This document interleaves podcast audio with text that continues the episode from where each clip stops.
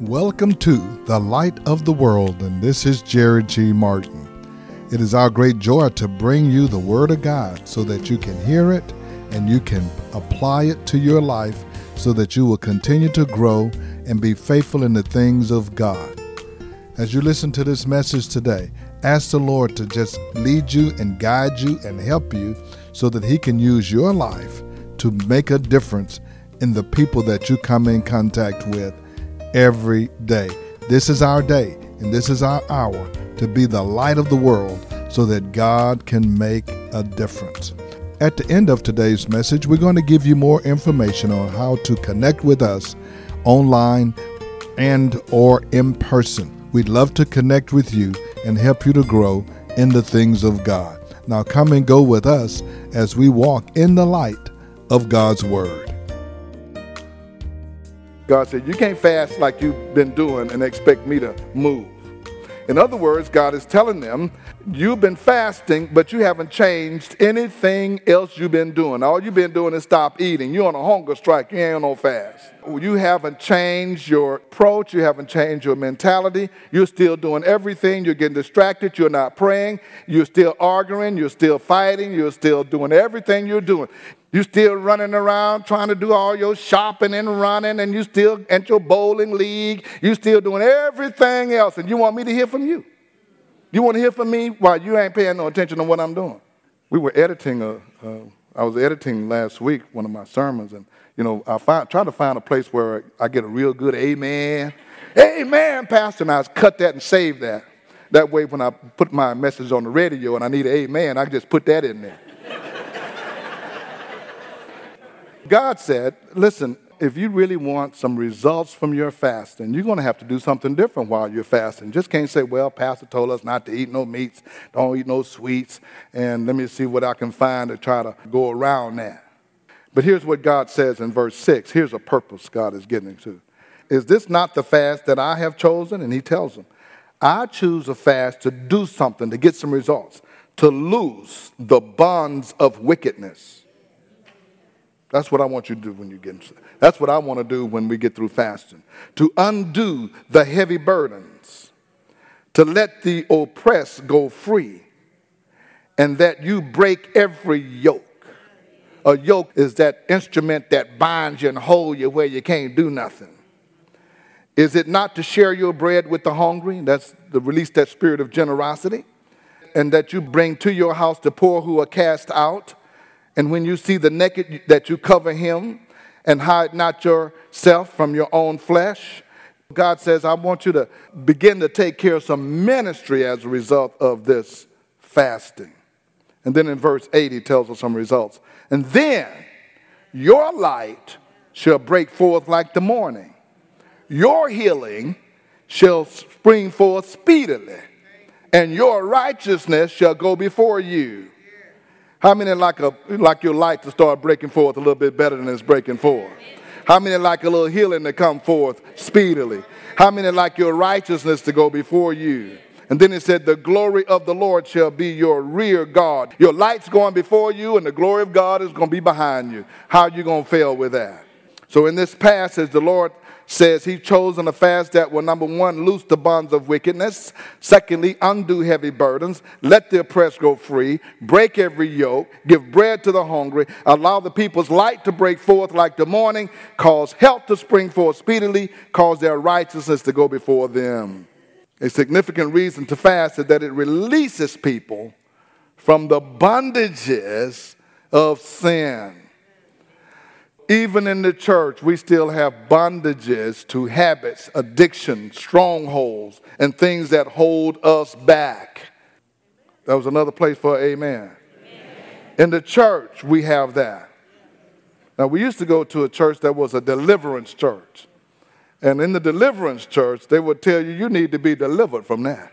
You know, Pastor, I've just been trying to get over this. I can't get over this. Well, you need to be delivered from it. Some people have anger they've been carrying around, and unforgiveness you've been carrying around for a generation. And the only one that's beat down with that is you. The person you hating ain't even thinking about it. You need to be delivered.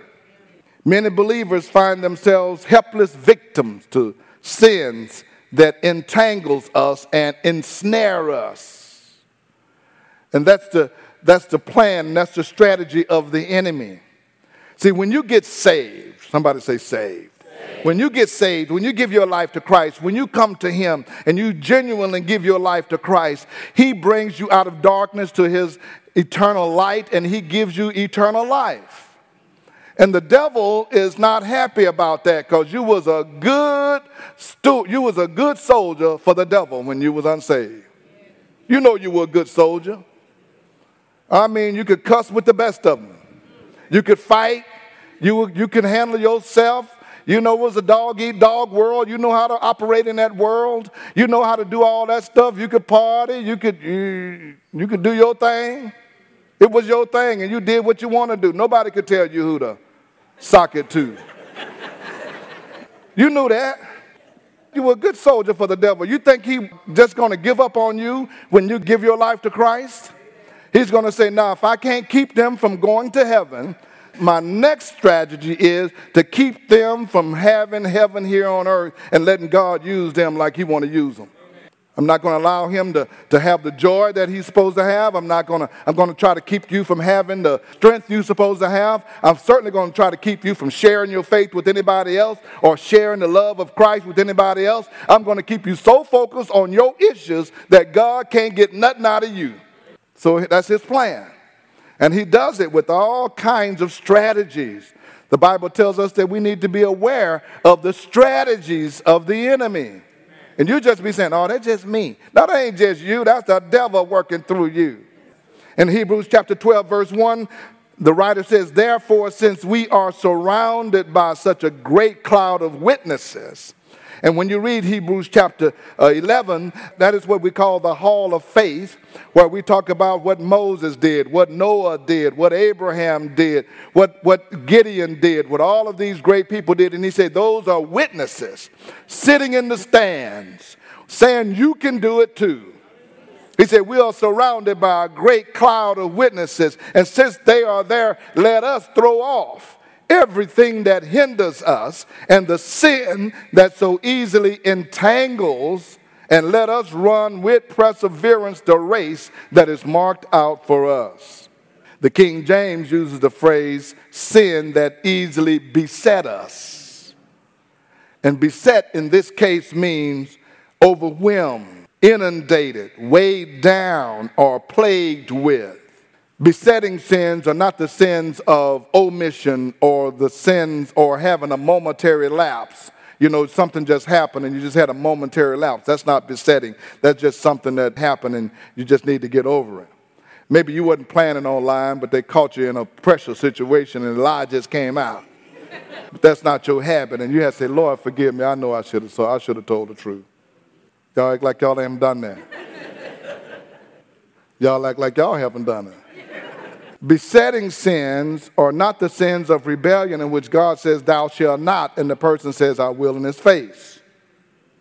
Besetting sins are habitual, sinful behaviors or attitudes that victimizes and enslave people, including the people of God.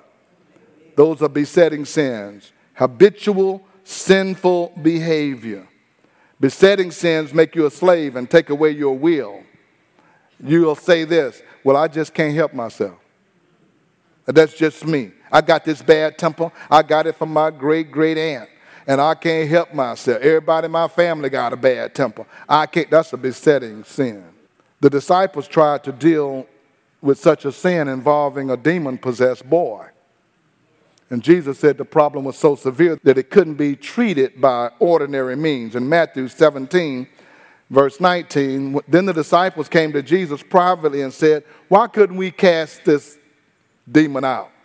Jesus said to them, Because of your unbelief. For assuredly, I'll say to you, if you have faith as a mustard seed, you will say to this mountain, Move from here to there, and it will be moved, and nothing will be impossible to you. However, this kind does not go out except by prayer and fasting.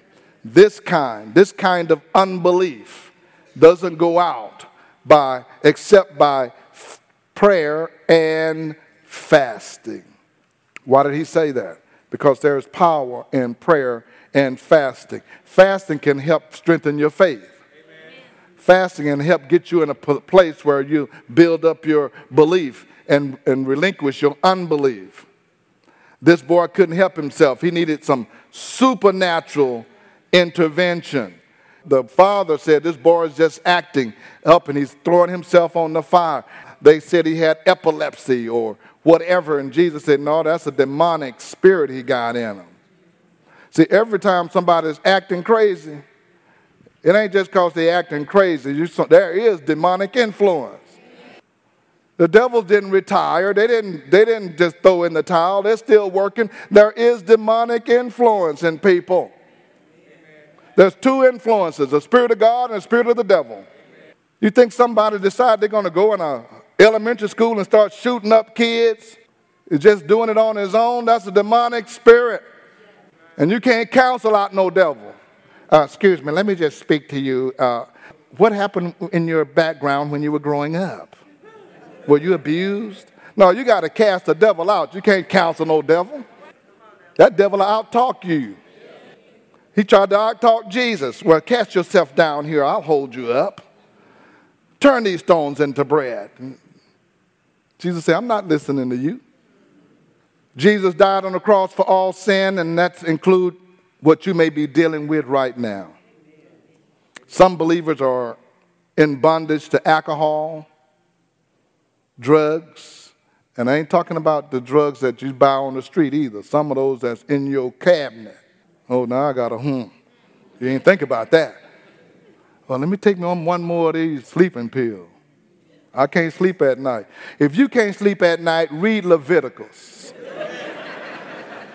you won't be up long. You don't need no, what's, what's that sleeping pill you've been taking, sister? Some are addicted to sexual misbehavior, sexual misconduct, fornication. I just got to have me some, Pastor.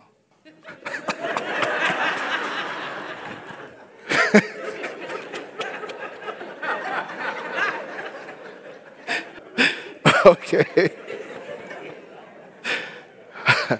Let me.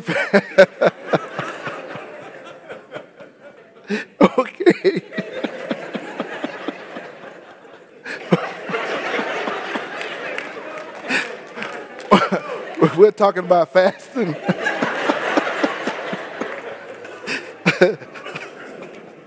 Praise God.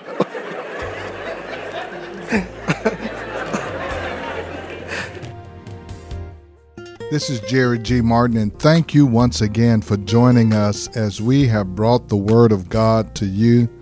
And we are hopeful that your life has been enriched and that you have been encouraged. It is such a privilege to come to you no matter where you are. You may be in your home or your automobile or your place of business.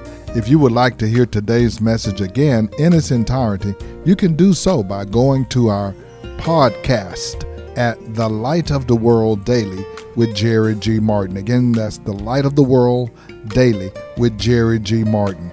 You can also join us on our website at lowcf.com lowcf.org. Again, that's L O W C F.org. And as always, I invite you to be our guest at the Light of the World. We meet each Sunday at 10 a.m. at 16161 Old Humble Road. If you're in Cedar, Kingwood, Summerwood, Fall Creek, North Houston, Northeast Houston, you're in our neighborhood. Come and be our guest. I want to remind you that the Beacon Christian Bookstore is located right here on our campus. Almost every Christian bookstore in our city has closed, but we have an inventory of Bibles, communion supplies, Sunday school books, offering envelopes, study materials, or whatever you might need. Call the Beacon at 281 441 2885. Again, that's 281 441 2885. Now, for the light of the world, this is Jerry G. Martin saying, May the Lord our God richly bless you, and we'll be with you again next time.